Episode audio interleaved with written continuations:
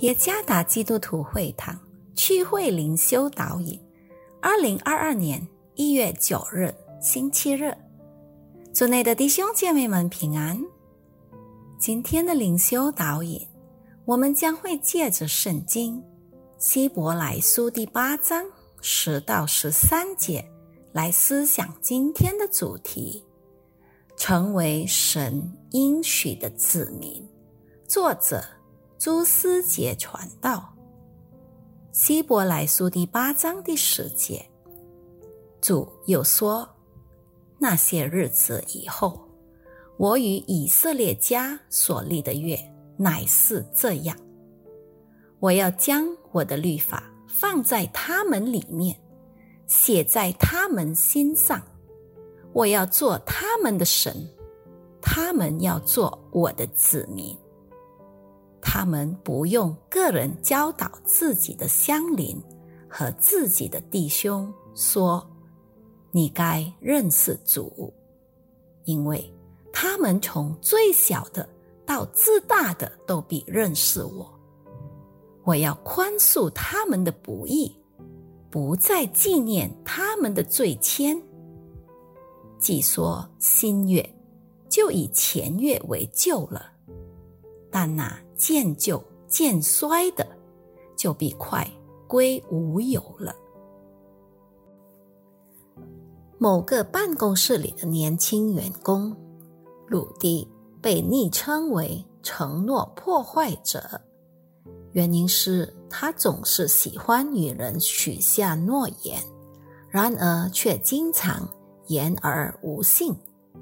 他曾经所犯过的致命错误，就是答应陪同公司老板到万隆出差，他却把他的承诺忘得一干二净，而跟女朋友一块儿去看电影，结果他不得不被减薪2个月。人们确实难以信守其诺言。自从犯罪以后，人类被逐出伊甸园，这就是人类不顺服上帝的后果。人类与上帝的关系被破坏了。不仅如此，由于犯罪，人类还倾向远离上帝。他经常宣誓要对上帝忠心，但实际上却经常违背诺言。然而，上帝是否后来就故此弃绝了人类吗？断乎没有。因着他的爱，上帝透过与以色列立约，成为他们的上帝，而他们则成为上帝的子民，从而计划了救赎的工作。主动寻求上帝并立约的不是人类，则是上帝。所有这一切的目的，都是为了让失落的创造物重新回归认识真神。透过他与以色列立的约，万国万民都将能认识真神。与承诺破坏者的鲁迪不同，我们的上帝才是真正持守应许的。